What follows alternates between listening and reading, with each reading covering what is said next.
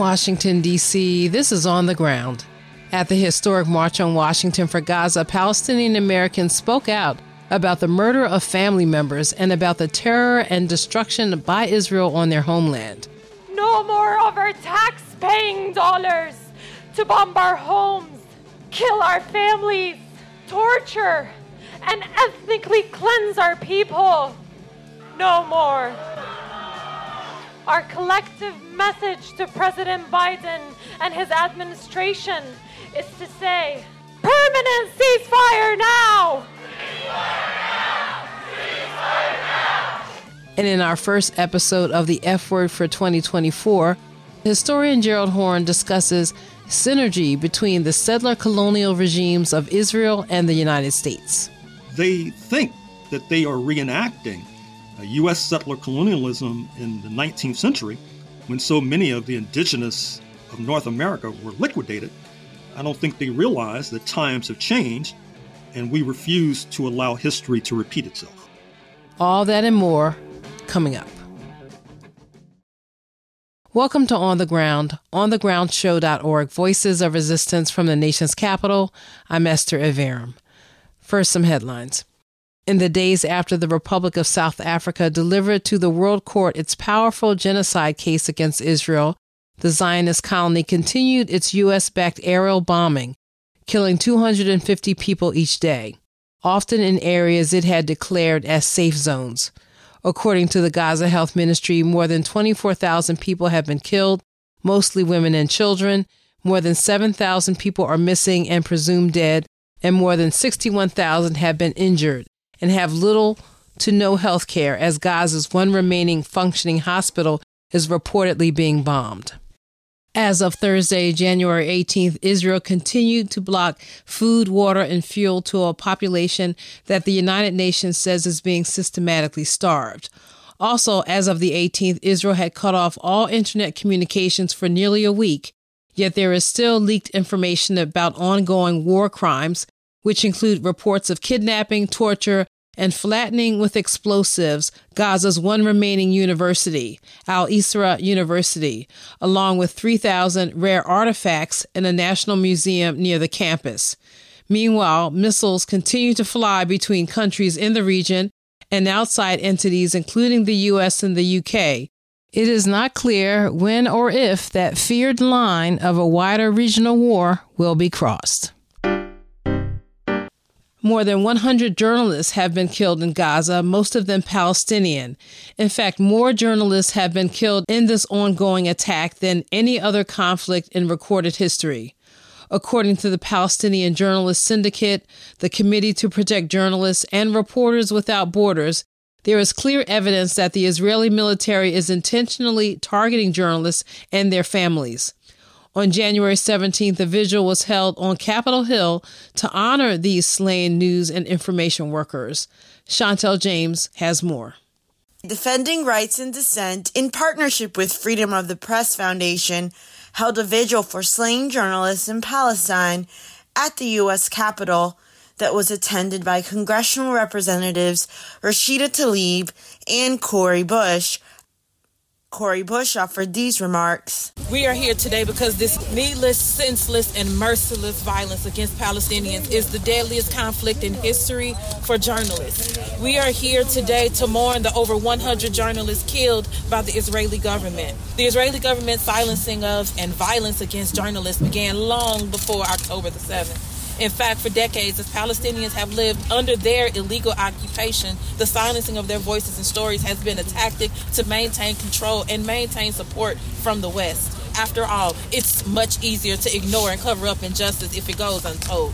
What we have seen since October 7th is the continuation of a pattern of systematic violence. The Committee to Protect Journalists found that before October 7th, Israeli soldiers had killed at least 20 journalists over 22 years, and none had ever been charged or held accountable. One of those journalists was the prominent, which we just heard, Palestinian American Al Jazeera report, reporter Shireen Abu Akleh, who was killed by an Israeli soldier while wearing a press vest.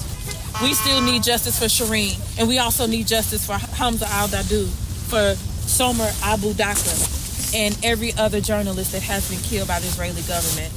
I would like also like to call out the silence by the press in this country and most of the West as their yes. very own peers are being slaughtered for doing the very jobs they do. Yes. I- am trying to figure out why it is that so many have the courage to speak out about the killing of Jamal Khashoggi and the arbitrary detention of Evan Gershkovich. But few have anything to say as dozens and dozens of journalists are killed in Gaza. Why do we yet again see a red line in our solidarity and humanity when the journalists are Palestinian? If democracy truly dies in darkness, what does that say about the collective silence about these mass atrocities? Yes. So let me be clear as I possibly can.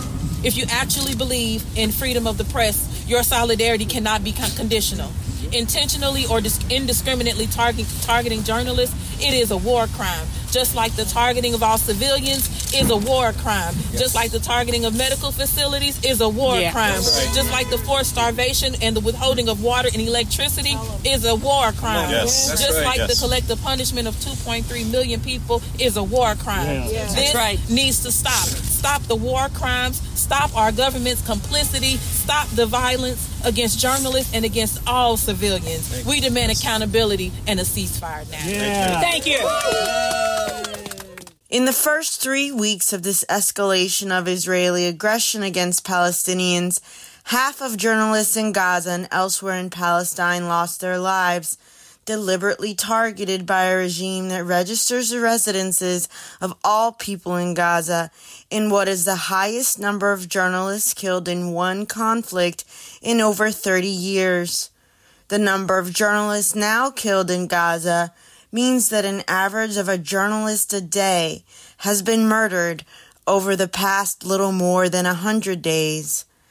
As journalists in the core of the American empire, hear it on the ground, we hold the flame of the memory of these journalists and stand in solidarity with journalists courageously giving light to truth globally.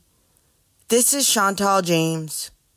And finally, in culture and media, First, a story out of DC with a planned move by the district's professional sports teams. Lydia Curtis has more. DC grassroots organizer Ron Moten and Alexandria, Virginia residents came together outside the Capital One Arena in downtown Washington on the Martin Luther King Jr. holiday to oppose the plan to move monumental sports and entertainment to Virginia's Potomac Yard. The move proposed by owner Ted Leonsis and supported by some Virginia leaders, would relocate the Wizards basketball team and the Capitals hockey team, causing businesses in the downtown Washington area to lose thousands of customers. The move will cost 2 billion in public-private money and would include a new arena and separate concert venue, a broadcast studio, and new restaurants and retail on the Route 1 site. Opponents say the plan betrays the trust of DC residents and fans and ignores the wishes of Alexandrians. It's about losing thousands of jobs in DC, many that will help our neighbors in need who depend on multiple streams of income to survive in Washington, D.C. That's right. It's about 18 black businesses in Southeast D.C. who dreams are standing to be killed by these broken promises by monumental sports. It's about keeping ticket prices reasonable That's for right. the least fortunate as they prepare to add taxes on the tickets that are already too, too expensive high. for most. Stop so not only will they move, Stop but they will make sure that lower income people will never get to come to the games. If you would like to weigh in and learn more use hashtag stop the move or hashtag don't mute DC. For On the Ground, this is Lydia Curtis. In South Africa, the renowned photographer Peter Magubane, celebrated for capturing the struggle against apartheid in that country, most notably the 1976 Soweto uprising, died on New Year's Day, just before his 92nd birthday. According to AllAfrica.com, Magubane's funeral was attended by dignitaries, including President Cyril Ramaphosa. And the ceremony, quote, emphasized the importance of Magubane's storytelling through photography, noting that the police feared his camera more than stones or petrol bombs, end quote. And finally, South Africa's case against Israel in the World Court for Genocide in Gaza is having repercussions outside the world of diplomacy. More than 300 Palestinian sports clubs and civil society groups have launched a campaign to ban Israel from the 2024 Paris Olympics. Athletic clubs participating in the hashtag ban Israel underscore campaign organized by the Palestinian Campaign for the Academic and cultural boycott of Israel include men's and women's soccer, basketball, and volleyball teams. A recent report published by the Palestine Football Association stated that at least 85 Palestinian athletes, including 55 soccer players, have been killed by Israeli bombs and bullets, including Hani Al Masri, a former player and general manager of the Palestinian Olympic soccer team. The campaign statement reads, quote, to allow Israel in the midst of a genocide to participate in the upcoming Olympic Games would signal to the international community that the IOC approves of the gravest of war crimes, end quote. Again, the campaign is hashtag ban Israel underscore campaign. And those are headlines and happenings. This is On the Ground. Stay with us.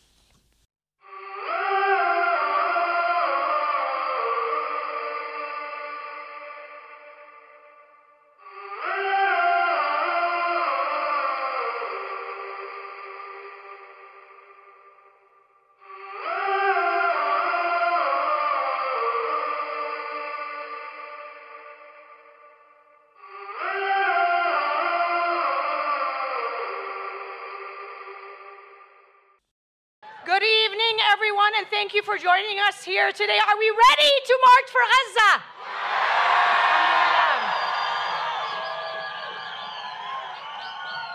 My name is Layla Al Haddad, and I am a proud Palestinian from Gaza.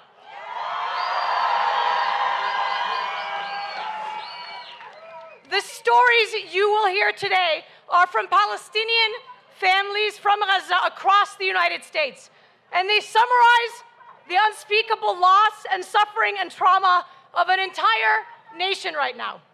Tragedy that has been repeated in 2 million households 250 times a day for the past 100 days.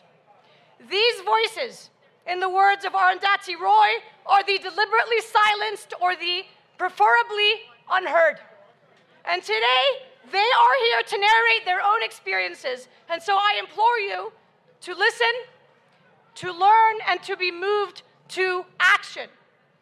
Unfortunately, there are no words in the human language to accurately capture the layer of trauma and tragedy our families and countless others like them have endured.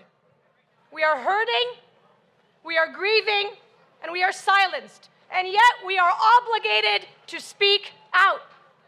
Together, we, everyone you see here today on stage and those standing below, have had 2,000 members of our families killed in just three short months. Often, as you will hear today, Israel has erased entire bloodlines in a span of a few short hours.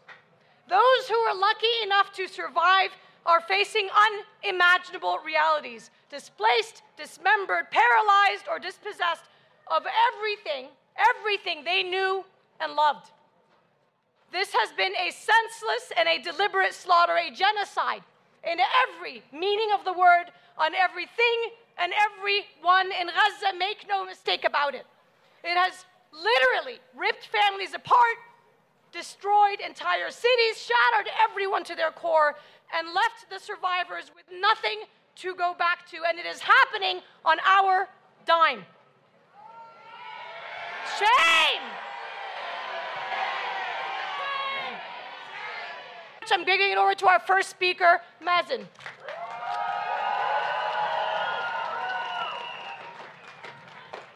Good afternoon, everybody. And certainly you all look very strong. Thank you for being here. We're all here for a good cause. And I'm going to tell you a story of my family. My name is Mazen Badr. I'm a small business leader and, and a father of two wonderful children and two sweet grandchildren in North Virginia. I was born and raised in Gaza. where I spent my summers playing by the Sea of Gaza with my friends. I'm also a descendant of refugees from Palestine, Palestinian village of Kartiya, from where my mother and father were uh, displaced, expelled in 1948 Nakba. Every morning in my way to work, for as long as cell phone existed, I used to call my mother in Gaza to hear her voice. It comforted me. But since the beginning of the brutal Israeli bombardment and aggression, all I heard and felt over the phone was the fear in her voice and the sound of constant bombardment. Suddenly, our lives were reversed, as I was the one who was trying to comfort her. On the evening of December 23rd,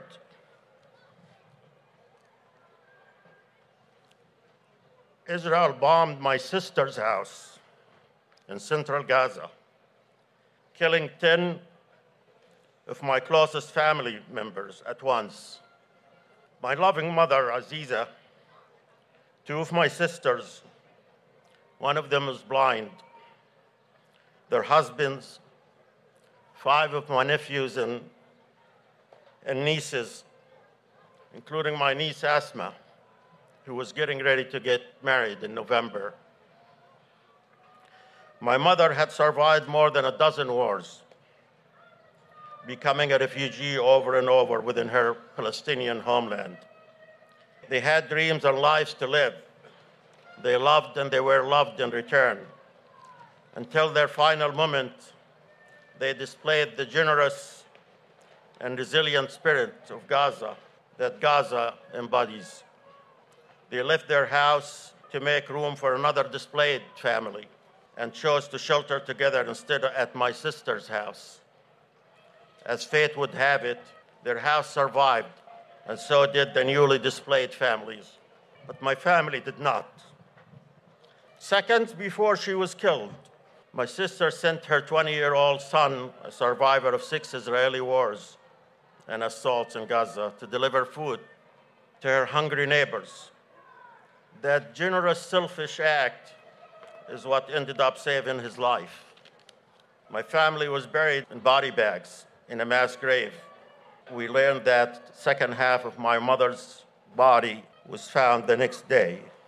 She had two burials. Even in death, we are denied dignity. I'm often asked what people can do to ease our suffering, and my answer remains the same do what you're doing now. Speak up.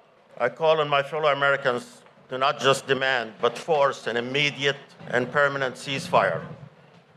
We demand that President Biden and the Congress to end military funding and weapons transfers to Israel that killed my family and all the other families.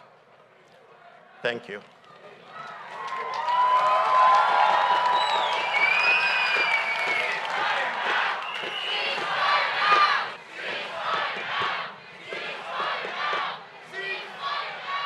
Hello, everybody. My name is Adam. I'm a pharmacist. I'm an American and a Palestinian from Gaza.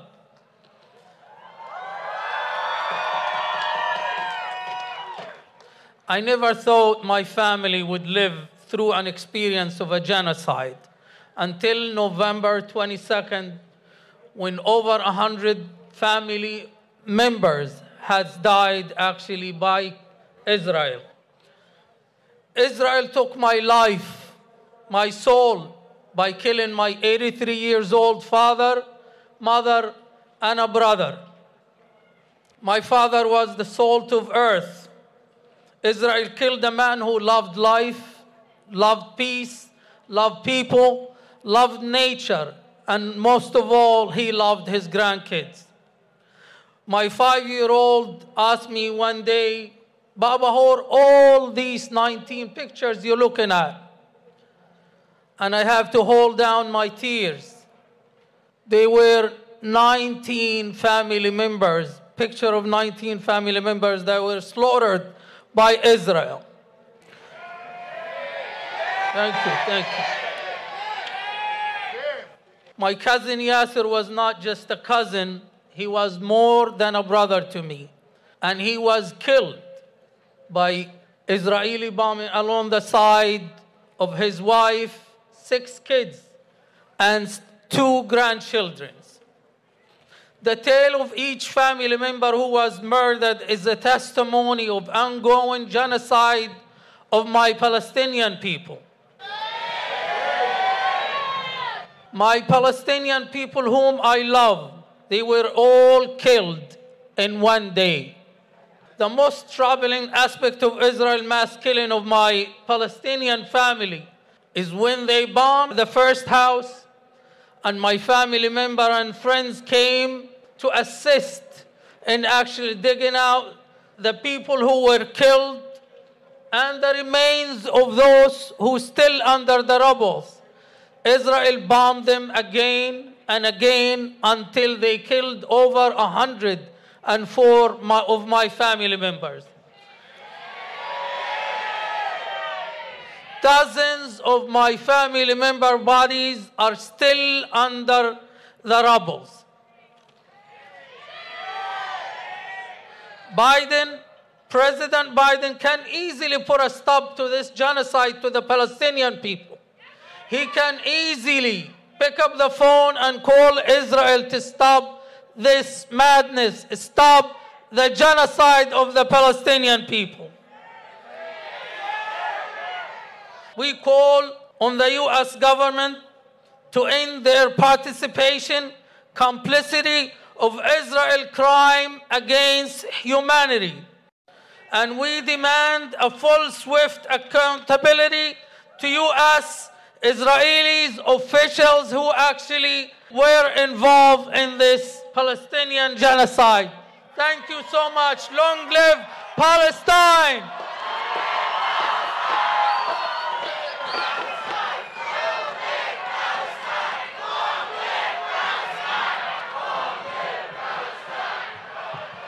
Assalamu alaikum wa rahmatullahi wa barakatuh.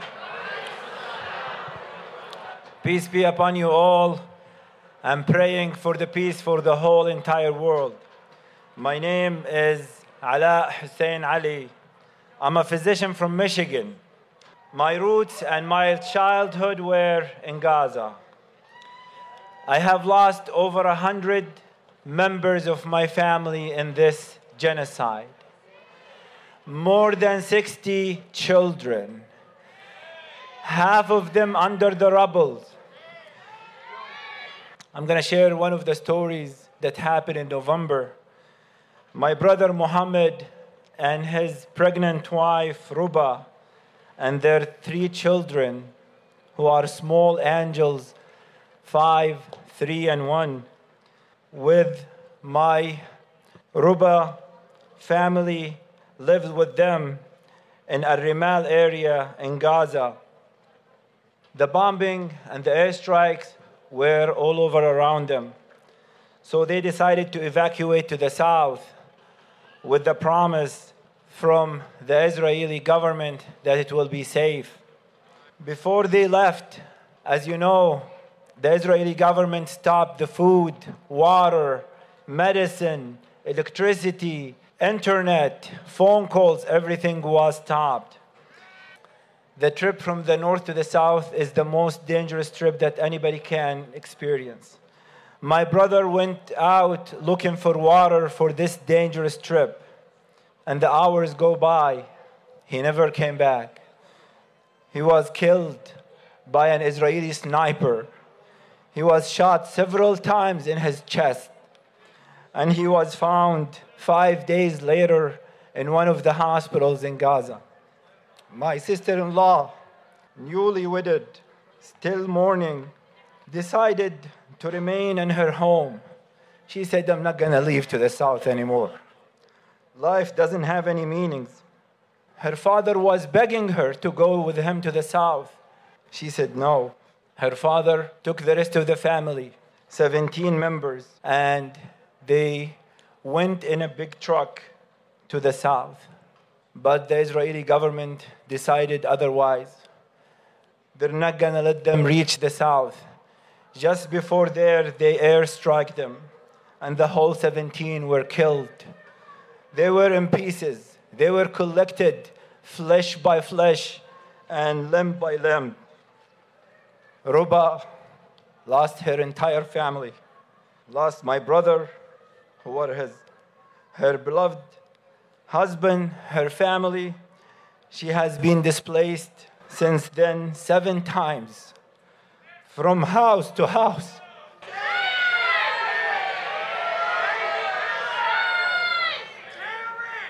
Displaced seven times from house to house, from a tent to a tent, homeless, alone, with three children, pregnant in her sixth month of pregnancy, in need of an emergency C section at birth, and no hospitals there, no anesthesia.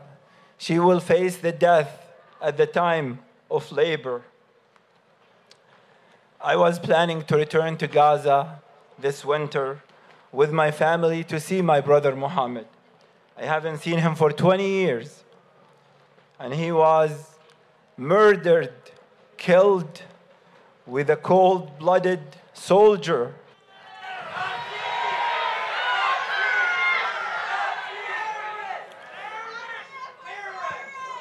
And the worst is, I paid for that bullet that killed my brother with my money taxes dollar that I pay every year.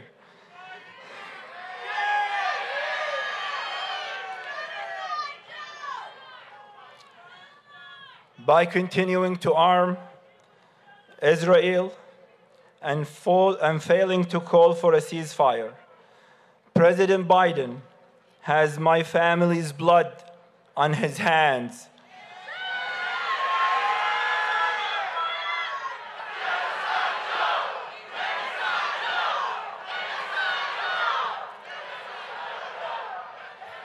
We demand that Biden administration and Congress called for an immediate and permanent ceasefire.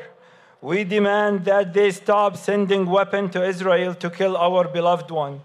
And we call on all of you to stand with us and hold our government accountable so our children can grow up and our families can live. Thank you and assalamu alaikum wa rahmatullahi wa barakatuh.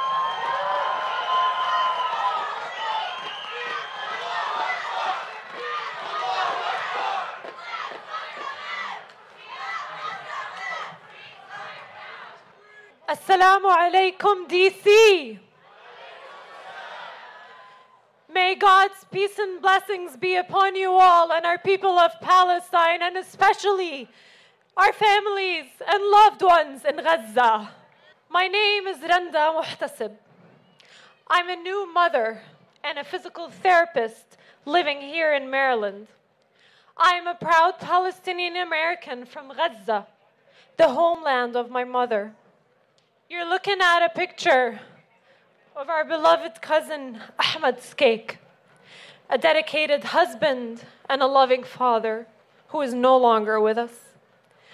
On October 10th, Israel ordered Ahmad's family to evacuate their home. Ahmad and his pregnant wife, Lina, as quickly as humanly possible, gathered all their belongings and their three and five year old daughters to flee to an area that was supposed to be a safe zone. Israel bombed the building next to them in the safe zone where they had sought refuge. Pregnant Lena instinctively threw her pregnant body over her young daughters to try and protect them. Within minutes, Lena found herself in an ambulance with her daughters. And the only thing that consoled her while hearing their cries is that it meant that they were still alive. That being said, they were all heavily injured. Lena and her children were sent to Al Shifa hospital, screaming from pain. During an emergency C section that was performed on Lena, she was without anesthesia Lena had discovered that her long awaited six month old fetus son that Ahmed never got to see was killed as the result of the injuries that she has sustained from the blast. In fact, doctors found shards and fragments from the explosions piercing all the way down into her uterus.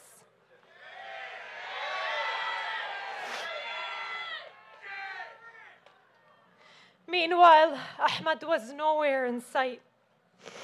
Ten hours later, his body was found under the rubble. The Israeli airstrike on the building in the safe zone murdered him.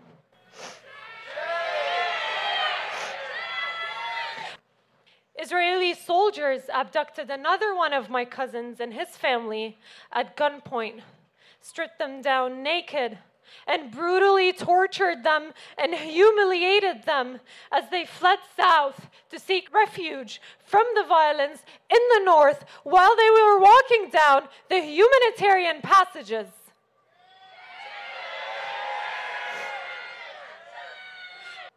Just before they were even able to flee and leave the north, his six year old son endured a gunshot wound with a bullet that stayed in his forearm that was raising a white flag. They were following every single order to pass through safely. And yet, he had to walk with his mother after his father was abducted. A 10 hour walk on foot. A six year old boy with a gunshot wound in his forearm that carried the white flag that they were asked to to make sure that they stay safe, but it's all lies on lies. And I'm here to say no more. No more of our tax paying dollars to bomb our homes, kill our families, torture, and ethnically cleanse our people no more. My message to President Biden and Congress, our collective message to President Biden and his administration is to say permanent ceasefire now. Ceasefire now. Ceasefire now! Ceasefire now! Ceasefire now! Ceasefire now! And no more no more weapons, no more military funding to Israel, no more. Assalamu alaikum wa rahmatullahi wa barakatuh. And again, I would like to finalize with May peace be upon you, may peace be with Palestine and the people of Gaza. Long live Palestine. Assalamu alaikum, DC.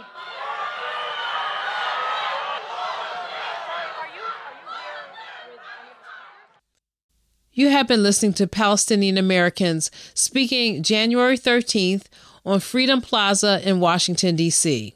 At the historic March on Washington for Gaza, which organizers said drew 400,000 people, Palestinian Americans from the besieged area spoke out about the murder of family members and about the terror and destruction by Israel on their homeland. This is On the Ground. Stay with us. On the Ground is a totally listener sponsored supported show, and we are in need of your support. If you rely on the show, if you listen to the show, you come to look forward to what we are able to offer every week, please support us on Patreon at p-a-t-r-e-o-n dot com forward slash on the ground show. And you can also give on our website through PayPal or other means if you want to send a check, all that information is there. But please, please support us. I want to thank our supporters on Patreon so much. And for those who are already supporting, if you can tell a friend who you know would love to sign up, we need the support. Patreon.com forward slash on the ground show or go to onthegroundshow.org. Thank you. ماسك مايكرو العدة راح يضلوا صوتي صدى ينادي وين الرضا الناس يعبر يضلوا دايما يقدر يضلوا طول الليل ينادي شكل وين بسمع كلماتي لا ما في مثل مثيل بس جرب وتحداني أو يلا قف قدامي راح أكون معك اناني بالمرة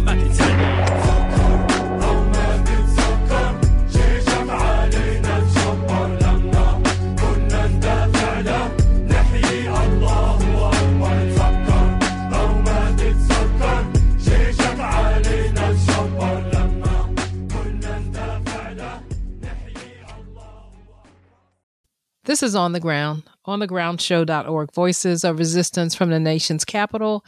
I'm Esther Iverem. And it's the third week of the month, the third week of the new year for us. And so we have a renewed commitment to our series, The F Word on Fascism. And joining me for this episode is our geopolitical analyst, Professor Gerald Horne, the Moores Professor of History of African American Studies at the University of Houston, and the author of more than 40 books. Welcome back to the show, Gerald.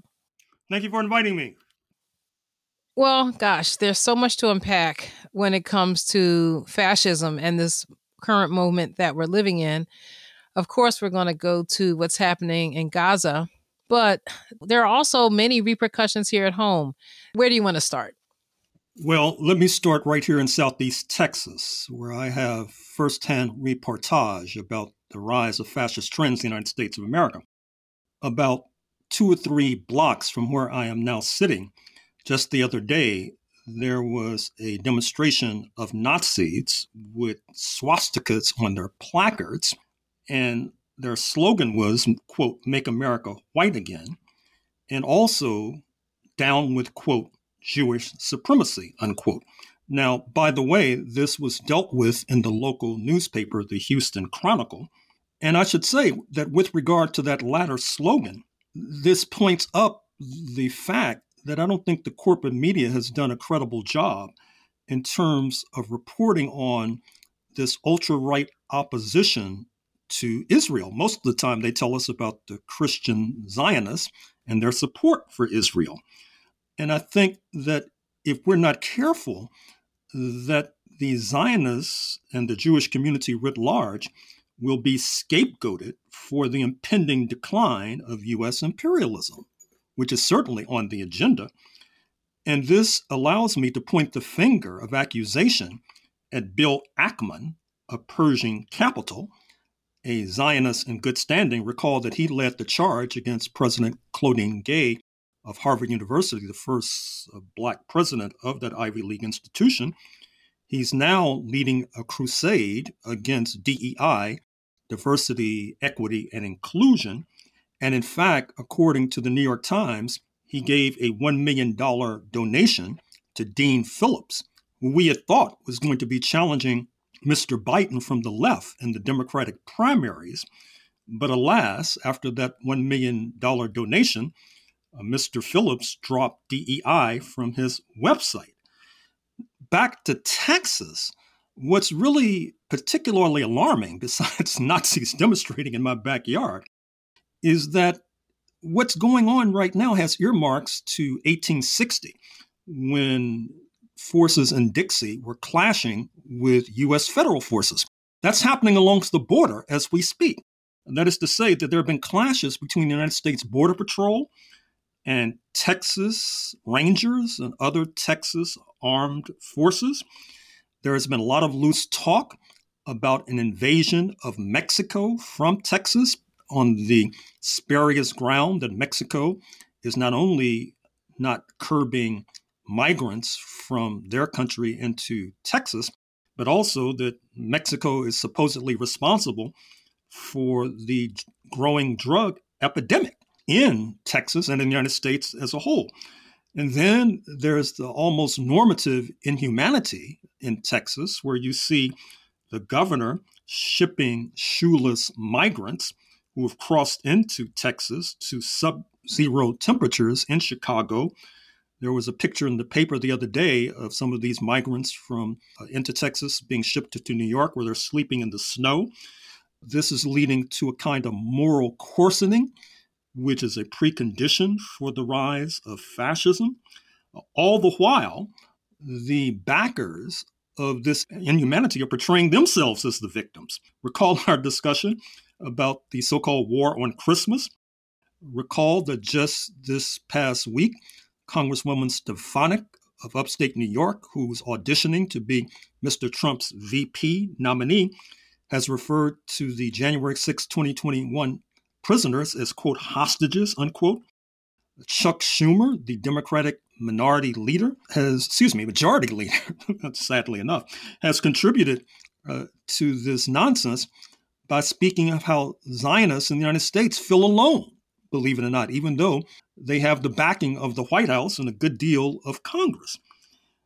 This is the kind of up is down, down is up world that too is a precondition for the rise of fascism that Nikki Haley has contributed to by ignoring the role of slavery in the U.S. Civil War and by alleging that the United States has never been a racist country. In Davos, Switzerland, the World Economic Forum, where the global elite comes to meet and greet, the line from the 1% there is growing concern about what they see as proliferating right wing influence in the working class, not least in the United States of America. Now, of course, we all know that as long as these folks were supporting tax cuts for that very same 1%, they were unconcerned. Uh, but now, if you look at the current issue of The Economist, you'll get a glimpse of what I'm speaking about. The Economist being the British neoconservative weekly. Uh, they're deathly afraid about the rise of Trump and the Trump base, while many of our friends on the left, they deny that Trump has any support in the Euro American working class. So I guess the 75 million who voted for him in 2020 were all part of the 1%. That's, I guess, called the new math.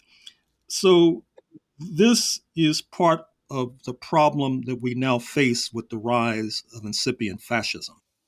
Well, speaking of up being down and down being up, I wanted to get your comments on the presentation of South Africa bringing their case of genocide against Israel before the International Court of Justice.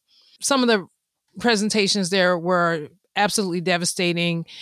So many mothers killed every hour, so many children killed every hour so many children with their limbs amputated per hour. Just a, a horrific, apocalyptic scene of destruction and, and murder and death. And then you have the Israel making their their case on Friday, and our Secretary of State Antony Blinken saying that the case was without merit.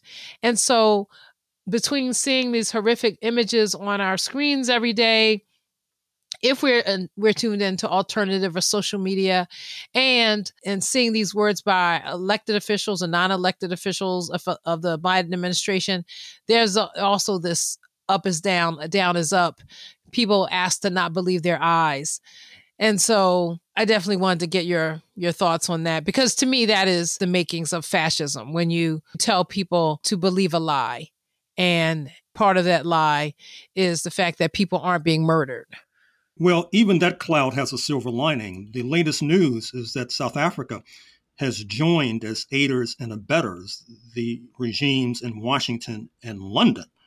Uh, this is of profound importance. Now, I've consulted with some of our comrades who are international lawyers, and they tell me that it's not possible for we progressives, we descendants of enslaved Africans, to file a friend of the court brief at the International Court of Justice in The Hague, helping to bolster the case that certainly in the past that the regimes in London and Washington have supported genocide. And of course, it also leads us to the unavoidable point that we need to figure out how we can piggyback on this South Africa case to bring a renewed case following the footsteps of Paul Robeson, who in 1950 tried to bring a case for genocide against the U.S. authorities because of the maltreatment and mistreatment of Black people.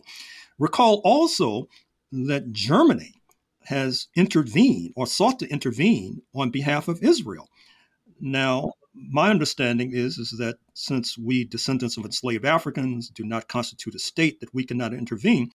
But still, I think we need to put our heads together to figure out how we can give momentum uh, to this case, not least momentum on our behalf. Because what you saw in The Hague in the last few days was very profound. And it was also the confluence of many different trends. The most immediate trend was that it was in 1652 that Dutchmen, many of whom were from The Hague, sailed to the Cape of Good Hope, as they called it, and began to colonize South Africa. And then in 2024, you have Africans from that formerly colonized land back in The Hague, seeking to bring an indictment and compel a cease and desist order with regard to Israeli genocide against Palestinians. And as well, I think it underscores the growing importance of South Africa, not only South Africa, but its neighbor. Speaking of Namibia, a former German colony, uh, this is of enormous significance, and it also underscores the growing profile of South Africa internationally.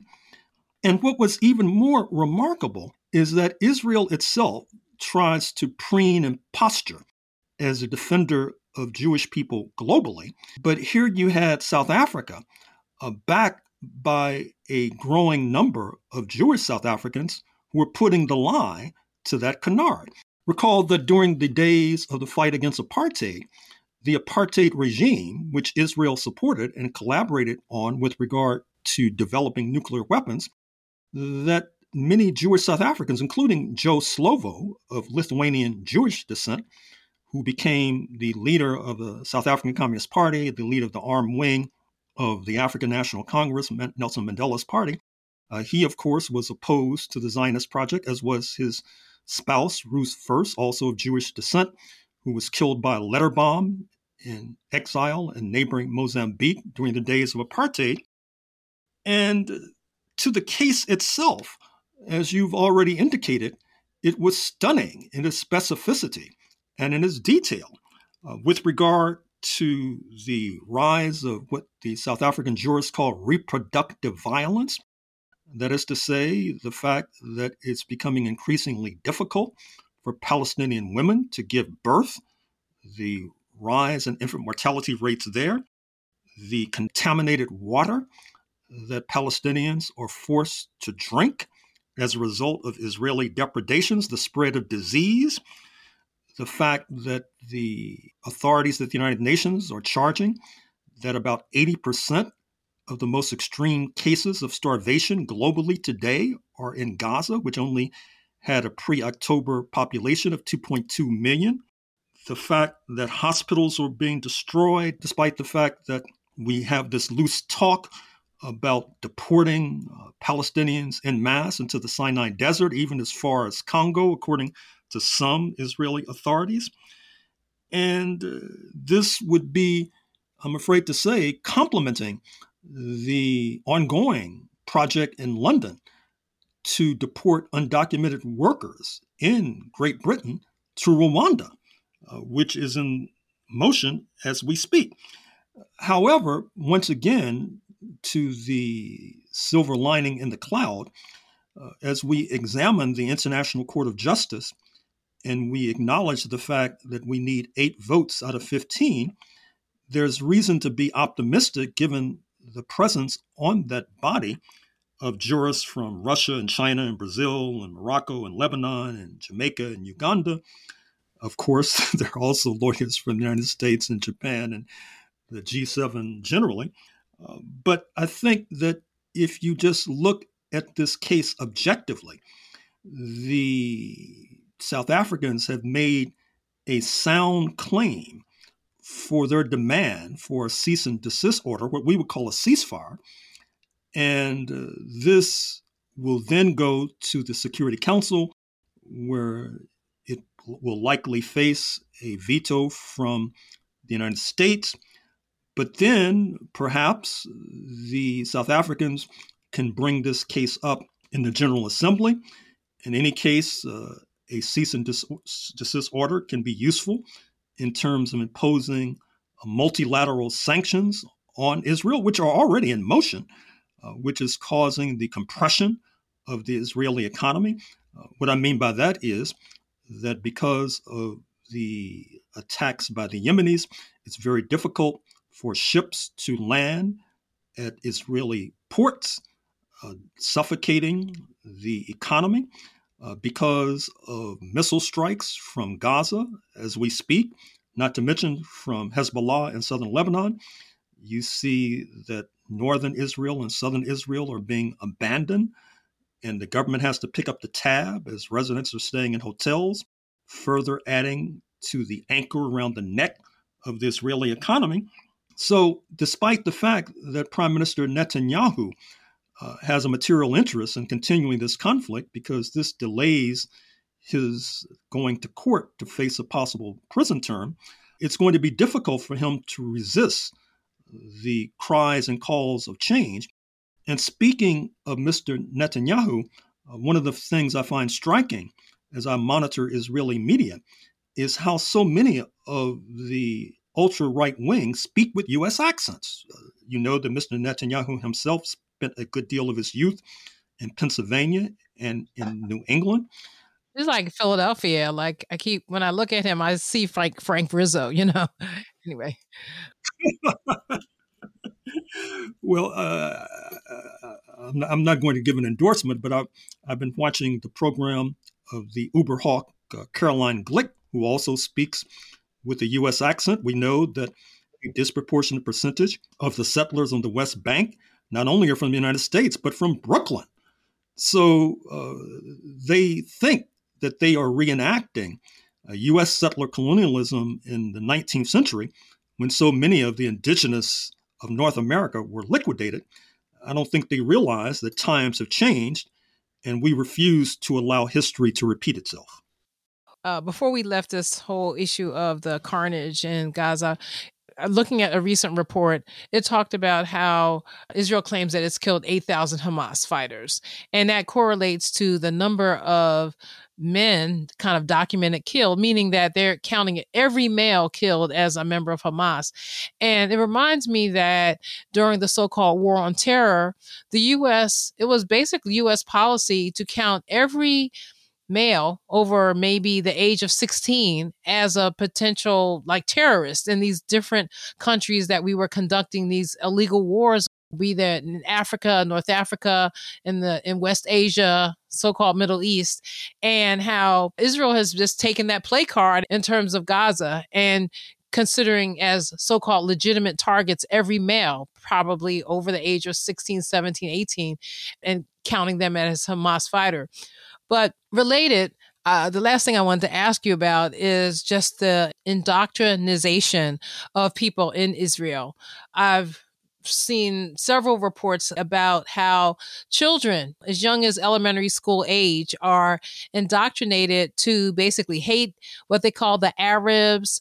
They don't really see Palestinians as people. I saw a few videos that have children singing about how it's acceptable to you know to kill Arabs, to to not think of them as human, to to other them, and it seems to me that that type of indoctrination is fertile ground for the type of neo-fascism or fascism that we see in Israel, because it all has an ideological, and in the case of Israel, uh, a so-called biblical or or religious tinge, especially by these settlers who uh, believe that there should be this greater Israel that includes all the land from the river to the sea, as well as Syria and Jordan and many, many countries that they believe that they should uh, inhabit and govern. Well, we on this side of the Atlantic are well familiar with what you're discussing because we're familiar with the fact that in the state of Florida, there was a recent controversy about supposedly teaching our children that the enslaved Africans gained skills uh, under, that, that they could then apply uh, post 1865 uh, during the so called Freedom Era. Uh, we know that uh, as a result of the 1619 Project of the New York Times and Professor Nikole Hannah-Jones of Howard University, uh, which sought to put the question of enslavement of Africans front and center, the response has been the 1776 project of President Trump, the 1836 project in the state of Texas, which has as a dual mission uh, downplaying and degrading the role of indigenous dispossession and the enslavement of Africans in the making of the United States of America. Reference here, our previous comment about the GOP presidential hopeful Nikki Haley apparently being unaware of the role of slavery in the coming of the U.S. Civil War. Uh, complementing all of this know nothingism is the attack on tenure at universities and colleges, that is to say, job security, particularly important for those few professors who seek to tell the truth. This could lead to a replay of what occurred in the United States in the 1950s, when during the McCarthy era, the professoriate was purged, cleansed, if you like, of left wing, radical, and Marxist professors. So, in terms of indoctrination, I'm afraid to say that the United States has a thing or three to teach the Israelis. Speaking of Florida, Governor Ron DeSantis tried to kind of slip into the, the history there or what teachers were required to teach a revisionist history of the is it Ocoee massacre that occurred in November 2nd and 3rd in 1920 like you know like Tulsa or Elaine Arkansas where there were 30 to 60 black people massacred in this town. And you know it was really to prevent black people from voting. That was really the point of it. But uh, Ron DeSantis tried to put into the record that it was started because a black man had shot this white man, right? But what happened is uh, a black man shot back and killed one of the attackers. And so Ron DeSantis wanted to say this was also black violence against white people. and so, anyway, there was a big organizing among educators and people in the community to basically take a pledge that I will teach real history, I will teach the truth. And I know that the Teaching for Change has the same type of movement like that. You know, I will teach the truth in terms of miseducation and indoctrination. I thought we should mention that. You're here. Okay. All right. Well, uh, we'll definitely uh, pick up this uh, subject again because unfortunately, it's a subject that we will keep referring back to as that there are more attacks on freedom of speech, freedom of, of teaching the truth, these are creations of revisionist history in historic Palestine, but also here in the U.S. I've been speaking with our geopolitical analyst, Professor Gerald Horne. Thank you for joining me today, Gerald. Thank you for inviting me. And Professor Gerald Horne will have the last word on today's show. This is On the Ground, onthegroundshow.org, Voices of Resistance from the Nation's Capital. You can work with us, support us, and listen to all of our current and past shows on the website we maintain onthegroundshow.org. If you like the show, let us know by liking us on Facebook or X Twitter or supporting us on patreon.com forward slash on the ground show.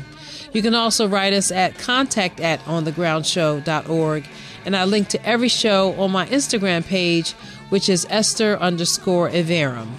And that's I, V like Victor, E R, E M like Mary. Our podcast is On the Ground with Esther Iverem on all your podcast platforms. The music we played this hour included Palestinian Resistance by Made in Palestine, Bad Wings by The Glitch Mob. And our theme music is Voodoo Child by Jimi Hendrix. I'm Esther Iverem. Until next time, take good care and keep raising your voice. Peace.